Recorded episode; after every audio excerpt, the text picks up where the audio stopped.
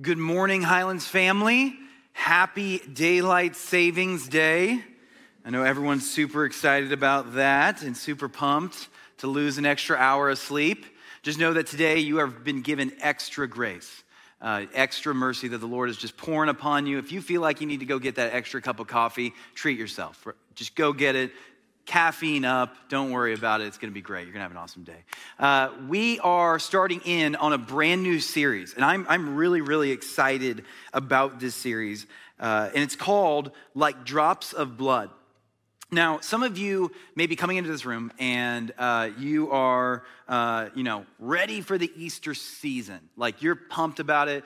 And, uh, you know, with the Easter season typically comes uh, bunny rabbits and sunshine and blue and, and, and pink colors and happiness and joy and all of these things that just kind of fill the, the Easter season. And obviously, that's not what Easter is about, but culturally, that's just kind of what fills our Easter season. And then you come to church after losing an hour of sleep and you enter into this room, and uh, the sermon series is titled, like drops of blood and you're like, how does that, like, where did we get that? Like, how did you get to that point where we are now calling this sermon series something about blood? It just seems a little bit intense. Uh, it seems a little heavy handed for us to do this in church during this season. Now, we were very strategic in this. We uh, believe that this is going to be a great series, um, but there is some depth behind what we are going to be searching for. And over the next few weeks, as we look at some of these texts, there's some awesome things that are going to pop out from these texts. Um, but we purposefully pointed out and wanted to title this series like Drops of Blood. Because in Jesus' suffering, in his pain, in the things that he is going to go through, we are going to see the cross highlighted and enunciated in a way that we wouldn't if we just bypassed it. See, suffering, death are inevitable human experiences. And in the Western culture, we're prone to just kind of move away from it. We don't want to experience it. We don't want to see it. We want to just kind of uh, bypass it completely. And bringing it up can bring feelings of maybe annoyance or frustration, pain. It feels weird for us to kind of sit on it. But what we see throughout the Bible is that God and Jesus Himself are consistently pointing us to remember pain, to remember suffering, specifically with the cross, to understand why and how Jesus experienced death on our behalf. And by highlighting it, we see something that we wouldn't have seen before. In 2004, uh, there was a movie called The Passion of the Christ uh, that came out uh, in theaters. And uh, to date myself a little bit, I was 11 years old um, when that movie came out. Um, so that could be either positive or negative to you. You take it whichever way you want. Uh, but I was 11 years old, and I remember around the church and in youth ministry and stuff, uh, it was very, very popular to talk about this movie because it was known by critics and by people that praised it to be a very, very graphic movie. Like there was a lot of people that, that saw it or knew that it was coming up and they were like, man, this movie is maybe overly too intense, um, or it was, uh, you know, just right in some people's mind because it kind of encapsulated what happened to Christ. But I remember as an 11 year old going and, and seeing this movie, and number one, being shocked that my parents were going to let me go see this movie because uh, it was rated R, and it was like the first rated R movie. And as an 11 year old uh, homeschooled student, I just was kind of like, uh, I, I, feel awkward about going to the theater in this moment. And then, two, I remember uh, it being very scary. Like, and, and maybe I'm just I don't know, very like sensitive, but I just remember this movie being super, super intense. Like, there is a scene in which uh, there's just multiple weird scenes. Like, there's scenes of all these like scary kids and stuff, and there's this one scene where uh, Jesus is getting like brutalized, he's getting flogged, and it's really kind of showing you how Jesus underwent the flogging and the beatings that he received. And I remember um, this in that scene, Satan is kind of making uh, his way through the crowd, and he's kind of just slowly making his way through. And as he's doing so, he's holding a baby, and the baby's like kind of caressing his face, but the baby's like abnormally large, and, it, and Satan is kind of looking very ghoulish and stuff, and I just remember that being like super, super creepy and like kind of closing my eyes. And as Satan is kind of making his way around, the baby turns around and it's like this uh, old man baby. it's like it was like the weirdest, most shocking, most creepy. Like as an 11 year old, that stuck with me for the rest of my life. Like I was rewatching that recently, and I'm like, this is horrifying. This is so like, how did I? I don't know. I don't, don't know how I made it through that experience, but I just remember being so freaked out in that moment, and uh, that stuck with me for the rest of my life. On top of that, more importantly, um, the movie accomplished what it was looking for in terms of visualizing and showing um, not only the horrors that could have surrounded the spiritual world and all the things that happened and scare me half to death, but it also showed how just brutal and deep the pain and suffering of what Christ experienced on the cross actually was. And it could have been actually one of the first times since the actual death of Jesus that we were able to actually visualize what it may have been like. But that movie brought a certain amount of depth, it brought a certain amount of experience. And I'm not saying, and I'm not here to advocate for Mel Gibson and his theological standing, and I'm not even saying necessarily you should go watch that movie. But what happened in that movie was that it showed us the pain of the cross. And then by looking at the pain of the cross, we were able to understand the depth of the cross. And that's what we want to experience in this next three weeks. It will be deep. There are moments where it will be hard, intense, difficult. But the more and more that we study the true sacrifice of the cross, the more and more we will understand the true nature of the cross. And so this week, we begin this series as we head into that story. So turn in your Bibles to Luke chapter 22.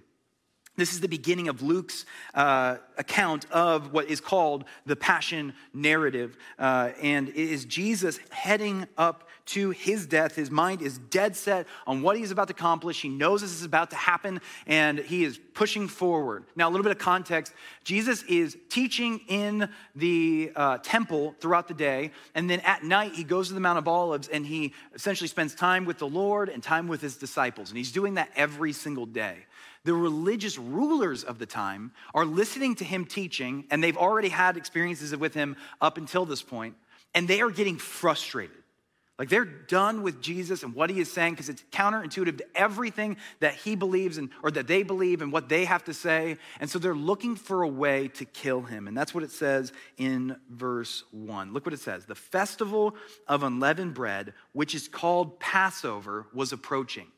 The chief priests and the scribes were looking for a way to put him to death because they were afraid of the people.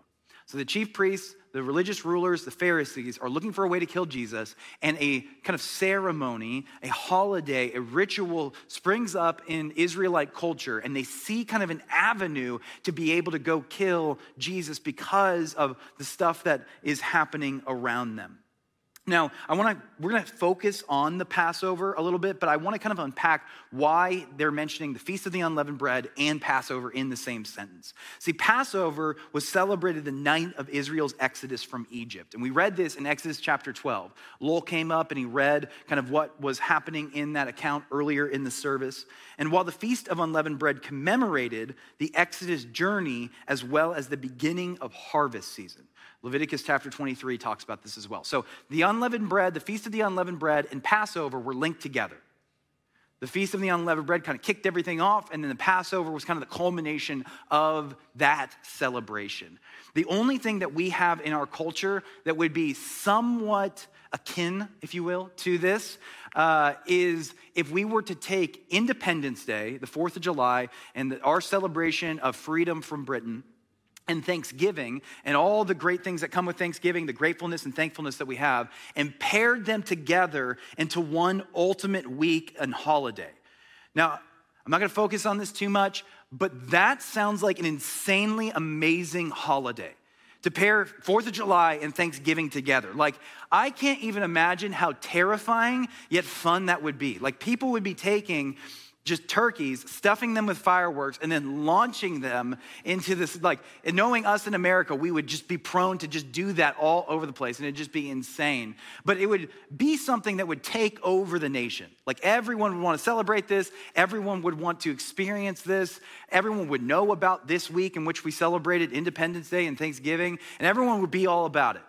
In the same way, the Israelites understand this is the week in which we commemorate what God had freed us from, and we thank Him for the way that He has given us new life. So the chief priests are going through this season. They're looking for a way to be able to kill Jesus, and then something falls right into their laps in verse 3. Then Satan entered Judas, called Iscariot, who was numbered among the twelve. He went away and discussed with the chief priests and the temple police how he could hand him over to them. They were glad and agreed to give him silver. So he accepted the offer and started looking for a good opportunity to betray him uh, to them when the crowd was not present. So let's kind of look at this situation. Let's look at Judas specifically in this text. Judas in our day and age, Judas Iscariot, that name, as soon as we hear it, immediately we think betrayer. Like it's kind of synonymous in our culture with Benedict Arnold, that, uh, that traitor, that betrayer type. You may even use that in some phrases and stuff to be able to label someone as a betrayer. We immediately know that he has betrayal kind of written into this story because we know the end of the story. But the people during this time would not have thought that. They would have just saw a apostle uh, within Jesus' friend group and they wouldn't have thought that he was just some betrayer. He is going out of his way. He is filled with an intent of sin to go against Jesus, to go against his purpose, to be able to betray him, and to ultimately end up bringing about what the religious rulers of the time wanted to bring about, and that was Jesus' death. And it says in this text that Satan enters into Jesus. As we explored a few weeks ago, the way that the, the, the, demonic world and the spiritual realm works is that it's not necessarily that like Satan all of a sudden like latched on to Judas and Judas was just kind of this innocent bystander and then all of a sudden he's betraying Jesus. He doesn't even know how he got there. No, Judas had invited through a long period of time Satan's influence into his life and it opened the door to the point where Satan found an avenue and used Judas as a tool to be able to accomplish what he inevitably wanted, and that was the death of Jesus Christ. Now, we don't know necessarily for sure how Judas got to this point, how he opened himself up to Satan and allowed this to happen in his life. But we can make some guesses and we can see some things from the text that would lead us to a conclusion. In the Gospel of John, um, it actually states that Judas was the treasurer for the disciples. He's the one that like was over the money bag whenever they received funds and stuff. He was the one that was watching over it. But John also notes that he was a thief. That as he looks back on the story and looks back at Judas's life, he looks at how he was the keeper of the money bag. He was the treasurer, but he used to actually skim a little bit off for himself and hold it to his own. So it's interesting to me, and I don't want to put the disciples down too much because I think they're great men, and um, I think sometimes they get a little bit of a bad rap. But it's interesting to me that when they're trying to figure out who the treasurer is, and they may not have known this, but when they're trying to figure out who the treasurer is, they were like, Judas. That guy right there, because apparently he's the great one who has the ability to be able to be over the finances right now. And apparently they didn't do a deep enough dive on his resume or something. Anyway, I, it's just interesting to me that, that Jesus, in his providence, knowing who Judas was, allowed him to be the treasurer, which is just in, in and of itself a sermon. But it's interesting to me how Judas, through time, became this person that was known as a thief. And most likely, we don't know it for sure because we don't have Judas's background, but most likely he had a heart that was intent on wealth, fame, and power and greed and all of these issues that just kind of instilled in him. And what we can believe and what we can we can kind of surmise from this story is that most likely Judas saw Jesus and he heard about Jesus and believed that he was the king that was to come. But he saw Jesus as this man that was ultimately going to establish a kingdom and authority and rule. And he would get rid of the Roman power completely. And so, if he can hitch on his life to this man, maybe this man, Jesus, would be able to give him enough power and authority and wealth. He saw Jesus as a means to an end. He didn't want Jesus, he wanted the things that Jesus could give him. And it's interesting because Judas, like, though we may look at him as the betrayer, Judas was with Jesus his entire ministry. He sat with him, talked with him, embraced him. In Luke, it actually says that he was commissioned, he was one of the 12 to be commissioned by Jesus to go do works of ministry, revoke demons out from people, preach the gospel, and perform miracles. He did all those things. He, he was with Jesus all the time. He did works for Jesus all the time. Colin Smith, a, a commentator on this situation, says that with Judas's own eyes, he saw the clearest evidence. With his own ears, he heard the finest teaching. With his own feet, he followed the greatest example. And yet, this man still betrayed Jesus. What does Judas in a situation show us? It shows us that no matter how much ministry involvement, no matter how much success that we have in our relationship with the Lord, we are prone to wander. We have a tendency in our hearts to be able to walk away from Him. And it's not about what we do, but who we see Jesus as. We could be the greatest communicator since Billy Graham. We could do greater works than Mother Teresa. We can be the ultimate Awana star that is just placed as a spectacle for everyone to be able to see and memorize books of the Bible. And those are all awesome things. But if we believe that that fame and that popularity or the accolades that come with it are greater than Christ, then we've missed the point. And we're all prone to do so. We may look down on Judas in this moment and think, like, how, how terrible of a person was he? I would never do that. I would never be like that. All of our hearts are prone to want what Jesus can give us and not who Jesus is. My heart is prone to that. Your heart is prone to that. We all can understand and know where Jesus is at. And Judas betrays Jesus because he wanted the things that Jesus could give him, not who Jesus was. Does your heart want Jesus or the things of Jesus that he could give you? Judas ultimately places his mindset on betraying Jesus. He accepts the money and he goes forward in this. And in verse 7, we see they all gather together. Judas actually rejoins back with the disciples. And we see in verse 7 it says this that then the day of unleavened bread came when the Passover lamb had to be sacrificed. And Jesus sent Peter and John, saying, Go and make preparations for us to eat the Passover. Where do you want us to prepare it? They asked him. Listen, he said to them, when you've entered the city, a man carrying a water jug will meet you. Follow him into the house he enters. Tell the owner of the house, the teacher asks you, Where is the guest room where I can eat the Passover meal with my disciples? Then he will show you a large furnished room upstairs. Make the preparations there. So they went and found it just as he had told them, and they prepared the Passover. So I've always wondered as I've looked at this story and I've encountered this story in the Gospels, like, how did the disciples know that this was the guy? Like, this was the one? Like, wouldn't you think that as they walk into the city, they're kind of strolling around, they would see like a bunch of men carrying water jugs and they'd be like, okay, we're gonna choose whichever one, that guy right there, he may be the one. It, I always felt like maybe Jesus and the disciples kind of took someone's room reservation or something like that, and they kind of uh, may have messed up in some way. But Jesus knows what he's doing, and I trust that Jesus knows what he's doing. And uh, this is marked, or this is important, and the reason why Jesus uh, puts this forward is because men back in the day would not have necessarily carried a water jug. This man was doing something that was out of their custom. They typically would have been a small leather sack. And so Jesus, in his providence, says, This man is going to be doing something different, carrying a water jug. Go to that man. This is particular. This is special. Jesus is doing it because he doesn't want to be seen. He knows his death is coming. And so they, this man leads them to where they will have the Passover. The Passover, like we read earlier, once again, is a celebration and remembrance of how and when God freed the Israelites from slavery.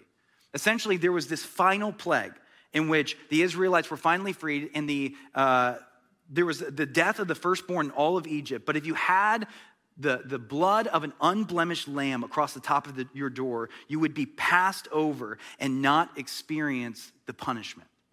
So the Israelites celebrated this every single year by doing things and, and bringing up reminders in a particular meal. A few of the things that they would have on the table is bitter herbs. The, the bitter herbs would recall the bitterness of slavery. The salt water that they would have at the table. Remember the tears shed under Egypt's oppression. The main course, the lamb, was the sin bearing sacrifice on their behalf. And Jesus says, This is the meal that I am going to show something brand new. Jesus chooses this Passover meal, this moment, very providentially, to reveal something brand new. Look at verse 14. When the hour came, he reclined at the table and the apostles with him. Then he said to them, I have fervently desired to eat this Passover with you before I suffer. For I tell you, I will not eat it again until it's fulfilled in the kingdom of God. And then he took a cup, and after giving thanks, he said, Take this and share it among yourselves. For I tell you, from now on, I will not drink the fruit of the vine until the kingdom comes. And he took bread, and he gave thanks and broke it and gave it to him, and he said, This is my body, which is given to you. Do this in remembrance of me. In the same way, he also took the cup after supper and said, This, is the, this cup is the new covenant in my blood, which is poured out for you. Jesus is taking the Passover meal and the elements that are within the Passover meal, and he is bringing about a new meal in which there is a new message that He is the Lamb, He is the sacrifice. No longer are they going to sacrifice in the way they had before. He is the new sacrifice once and for all. And if you think of this message, it's actually kind of a, a, weird moment if you really think about it. Like, if you look at this story, it's kind of strange what Jesus is communicating right now. He's literally standing up in front of them and saying, Drink my blood, eat my body. That's kind of strange. And I think that sometimes we can put our church lens on it, especially if you've been in church for a while, like me, and we can kind of look at it and bypass that completely. But he's making a really kind of weird and big statement. In fact, the early church, when they were interacting with Rome at the time, the Roman culture that surrounded them actually kind of came up with this conspiracy theory that the, the early Christians were cannibals because they heard that they were eating bodies and drinking blood. Now, obviously, that was just kind of, they made that up on their own. It was one of the reasons why they ended up persecuting the Christians, was because they were able to kind of make them seem very strange and kind of secluded on their own. But this is kind of weird. This is a strange thing, but Jesus is using these things in this imagery to portray to us a new idea that is absolutely insanely grace filled and life changing. He's saying that, that this bread that he has in front of him, this physical bread, is a representation of his body. And the fact that he will be beaten on our behalf. He will, be, he will experience suffering that we don't have to experience anymore because he had experienced. He takes the cup and he says, This is my blood which is poured out in the same way that they would take the lamb, they would cut it, and they, the, the blood would be poured out on their behalf. He is saying that that is his blood as well. And then he is saying to follow in his footsteps, to re- drink in remembrance of him. And this is what we call now today communion. And we're going to partake in it today. Is Jesus saying that this is his body, this is his blood, drink it, remember it, just like you remember Passover just like you remember the way that I saved you, in the same way, remember that I am the new salvation. His blood, just like the lamb's blood that was poured out, his blood is poured out over your sin.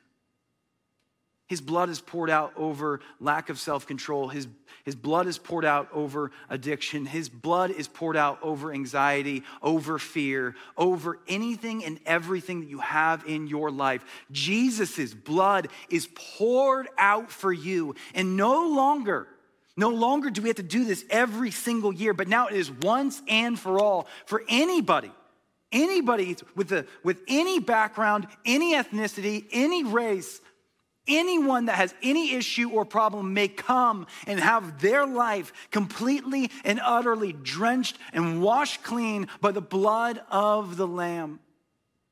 In Hebrews chapter 10, this is reiterated. It says, Since the law has only a shadow of the good things to come and not the reality itself of those things, it can never perfect the worshipers by the same sacrifice they continually offer year after year. Otherwise, wouldn't they have stopped being offered since the worshipers, purified once and for all, would have no longer any consciousness of sins? But in the sacrifices, there is a reminder of sins year after year. For it is impossible for the blood of bulls and goats to take away sins. But then verse 10 says, By this will we have been sanctified through the offering of the body of Jesus Christ once for all time. It's accomplished. That is why it is his blood. It covers us in the same way that the bulls and the lambs and the animals would have been sacrificed on our behalf. Jesus is sacrificed. But this is the one, this is the sacrifice that actually saves. And Jesus says, Remember this. Take the cup, take the bread, spend time remembering. So, what is our posture as we head into communion and we experience this throughout, not just today, but even days forward? How do we experience this? What are we to do? And I think the main idea of this particular text is that in the Lord's Supper, we empty ourselves to be filled with God's Spirit. In the Lord's Supper, we empty ourselves to be filled with God's Spirit. And when I say empty ourselves, I mean, we are being humbled. We are taking up humility. We remember who we truly are. We remember that we're not God, that we don't have the ability to be able to, to, to enter into this sacrifice on our own, that we need His blood, we need His body, and by that and that alone, it is accomplished. When we take the Lord's Supper, it humbles us because it's a reminder. It's a reminder that we need nourishment, we need food and drink. It's a reminder that we need consistent reminders because we easily forget. It's a reminder that we need to slow down and contemplate because we can tend to go and do. It's a reminder that we need a Savior because our sin and our habits separate us from God. It's a reminder that we need a sacrifice and we have the inability to save ourselves without His blood. With communion comes humility because it reveals to us who we truly are and who God truly is. But we easily forget that. The disciples in this story, they easily forget that. If you look at uh, verse 21, it's very interesting what happens here. It says, verse 21, but look, the hand of the one betraying me is at the table with me. For the Son of Man will go away as, as it has been determined, but woe to the man by whom he is betrayed. So they began to argue with themselves which one of them it would, could be that was going to do it. And then a dispute also arose among them about who would be considered the greatest. So, Jesus in the story, this is just a weird, let's set this up and really look at this. Jesus has just told them, My blood's going to be shed like the sacrificial lambs once and for all. My body is going to be sacrificed on your behalf and beaten once and for all. And they would have been sitting around in kind of like an open square like thing. They'd be able to see everybody in the circle. They all would have been able to kind of feel what's going on in the room. And Jesus, after he says this, they get done with that moment. Jesus looks around at them and says, One of you will betray me and one and, and that person is in the room. And woe to that person who does betray me. All of these guys are probably looking around at each other like this is awkward right? Like you probably could have cut the tension of this moment with a knife. They had to have been just kind of like staring at one another, like, okay, who's it going to be? And they're probably ready for someone to admit it in that moment. Like Judas has to be shifting in his seat like crazy. They, they don't know what's about to happen. And I imagine, and this is extra from the Bible. This is just my own thought process. So take it for what it is. You don't have to take it at all. But I imagine Peter, because Peter always comes up with stuff and he always seems to be the first one to talk no matter what. He talks very fast and he's always saying things. Peter probably all of a sudden pops up and he's like, Well, Jesus, I would never betray you. I would never do such a thing because, you know, I, I saw you uh, at the transfiguration. So I have to have some sort of status. Um, I was the first one to admit that you were the Son of God. So uh, probably not me, right? Like that's not me. And I also I help out all the time. I do a lot of really good things. I'm always talking with the people. So like I think I'd be good. But Bartholomew sitting over there is kind of looking suspicious right now. And I mean, when we were passing out the 5,000 loaves, I, where was he? He was nowhere to be found. In fact, he came in for the meal. He wasn't even helping during the, the uh, actual passing out of the meal. He wasn't even doing any of the heavy lifting. And, and I'm not going to do this all day because I could just do this all day. But, but I imagine that this conversation just continues to just devolve and devolve and devolve and devolve. And it just gets to this point where they're just like all talking about their accomplishments and stuff. And they're like, hypothetically, Jesus, like hypothetically, like if you were, if we were playing kickball and you were team captain, who, who would you choose first overall? Who would you, who would you choose last, right? Like, and Jesus just has to be sitting there, just like, what is going on? Like he has to be so frustrated they miss the point entirely. They completely just were like, like he had this big moment with them. They have this great Last Supper. He's about to die, and they're just like, well, we forgot about that. It just, they bypass it completely. And they start talking about all the great things that they had done who's the greatest in heaven. And I think we can poke fun at the way that they did that and, and all that kind of stuff. But in all honesty, though we may not do it as explicitly and with other people in the room and all this kind of stuff, as dramatically. In our own hearts and in our own lives, we have a tendency to bypass that moment in communion because we don't want to have to empty ourselves. We want to be able to show God all the great things that we've done. We have a lot going on in our life. In fact, in the moment of communion, we have a tendency to fill ourselves with ourselves and then completely forget the moment of communion and its importance and its significance completely. Like in the moment of communion, we have a tendency to, to, to sit there, and as soon as it's served to us, we immediately um, enter into a time of prayer, and then we begin to think about our calendars. We think about all the to do lists that we have, all the home projects, all the work stuff that we have. All of it just begins to fill our mind. And by the time we're done with communion, we just kind of bypass that whole moment. Maybe we sit down for communion, we begin to kind of pray, and then we kind of start looking around the room and we see other families. And we're like, critiquing them. We're upset with this person. We don't really like that person. Um, maybe we're looking at other people and we're like, man, I wish I had that family. I wish my kids were like this. I wish that my life was like this. And we have a tendency to bypass the moment because we're looking around at relationships and things that we want, not what God has given us. We have a tendency to um, maybe speed through the moment because God is bringing up different sins and things that are in our life that He wants us to confess and give over to Him. Things that we've held on very, very tightly and he's asking us, hey, give this over to me. And we just kind of speed through that moment because we don't want to have to confess any of it. Much like the disciples, we're so filled with ourselves that we forget the importance of that moment and what's happening. The Lord's Supper, communion, is a reminder of who we are not and a reminder of who God is.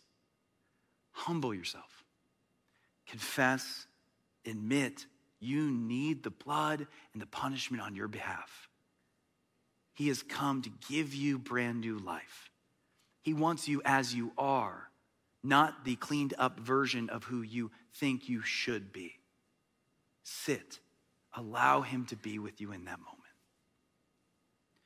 Jesus, as he's probably processing this moment and dealing with the disciples, kind of moving around this moment, shows a, an insane amount of grace and uh, humility and kindness to the disciples in the way that he answers them. And it actually kind of shows us how we can kind of enter into a posture of humility as well. It says this in verse 25.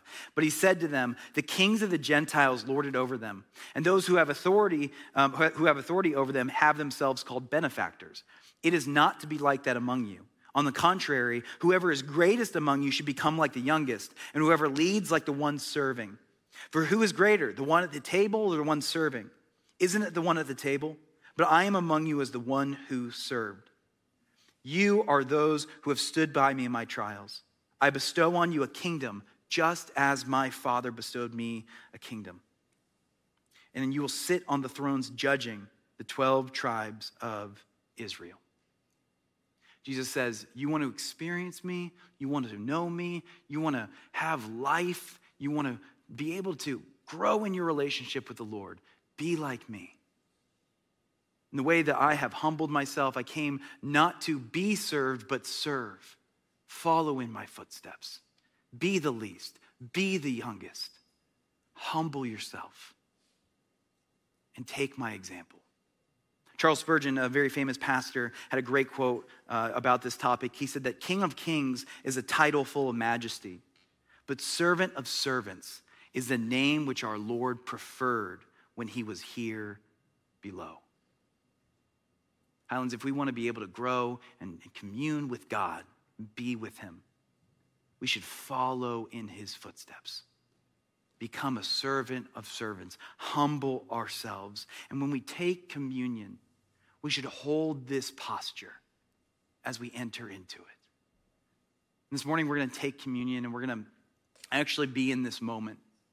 And a helpful way to be able to kind of orient yourself to humility to kind of take on this posture that Jesus is talking about and being the least and following his footsteps and being a servant of servants is by doing three things, thinking on three things in uh, communion. Number one, to dwell on the past. And when I'm saying to, to look at uh, the past, to dwell on God's past or the, the past that, that He has, I'm not saying that you just create a list of all the bad things that you have done and then just like dwell on that consistently. I'm talking more like look at all the things that God had accomplished all throughout the Bible. Look at all the things that He has done, the mighty works that He has done, and then look at the way that He has been faithful to you in the past, and the ways that He has helped you, and the ways that He has grown you. Dwell on His work in the past. Then look at His provision in the present. The, the blood or the, the cup and the bread remind us that we need nourishment, that God provides that for us. That's one element to all of this. And I believe that um, the more and more that we dwell on the fact that He provides for us and He cares for us in the present, and He loves you for who you are right now, will help us grow in our relationship with the Lord. And the last thing is that we need to remember the promise of the future. In this text, Jesus points to a day in which we will be able to celebrate the supper together with the Lord in perfection. That there will be a day where we will be completely and utterly sanctified. No more struggle with sin. We'll have the ability to be with Him in perfection. And we should dwell on that day. Look to the past, present, and future of what He accomplished. Use the Lord's Supper to remind you of who He is and who we aren't. We need to empty ourselves to be filled with God's Spirit, reflect on the past, present, and future. As we wrap up, and before we head into communion, I just want to leave you with kind of one last thought. An interesting commentary that I had read on this text um, had this really kind of cool uh, idea that I'd never thought of before. Uh, it's interesting to me at the beginning of the Bible, when mankind falls and fractures their relationship with the Lord, when Adam and Eve partake in, in eating the fruit that God said, do not eat, um, we see that, that that action is them taking and eating. Like the, the, the brokenness of the relationship begins by them taking and eating. And they do so without God's presence and without Him there. They just kind of do it on their own. Yet, all throughout the Bible, we see that God commands and even provides for people to take and eat in reconciliation with other people and with Himself. That whenever something happens, whenever there is a fractured relationship or something broken or a sinful action, God has a tendency to mark that moment of reconciliation with taking and eating. It's almost as if he took the brokenness and the twisted nature of what Adam and Eve did and made it into something brand new and is making it into something brand, brand new. You see it in the way that God provides food for Noah and in his family after mankind completely rejects him. You see it in the way that God redeems the people of Israel from Egypt and marks it with the food of Passover. You see it in the way that God gives and sustains the people of Israel in the, the wilderness with manna. Jesus, throughout the New Testament, uses meals to join together his disciples and provide for people who followed him. Revelation tells us once again that the end of all time, perfection will be monumented with Christ returning, taking back his people, and the final marriage supper of the Lamb, marking the fact that we have entered into perfect peace with him. Where humanity broke a relationship with God and taking and eating, Jesus is reconciling and redeeming our relationship with God by taking and eating. Communion is a symbol of God's grace and mercy on our life. It's also a moment in which He is showing a very visual illustration to you that He loves you. He's here to reconcile a relationship with you, He is here to redeem you. He has given you a seat at the table to have community and fellowship with the King of Kings, Lord of Lords, creator of the world. And that no matter what you've done, no matter where you've been, no matter what you did last week or what you're going to do, he still accepts you as his daughter, as his son, and invites you into a relationship with him. That's what we mark in communion. So as we take communion, I beg you to come, sit, humble yourself, see the work that God has done, embrace his character, know that he has given you a seat at the table, and remember the work that he accomplished. Let's pray. Lord, I thank you for the moment that we're about to enter into, and I thank you for this reminder. I pray that you help us, help me to humble myself as we take communion, as we reflect on the things that you have done. May we remember that we can't accomplish salvation on our own behalf, that we need you, that your blood covers us, and the sacrifice that you made was a sacrifice on our behalf. May we cling to you with everything that we have. May we remember that you have perfect community and fellowship with us. In your name we pray. Amen.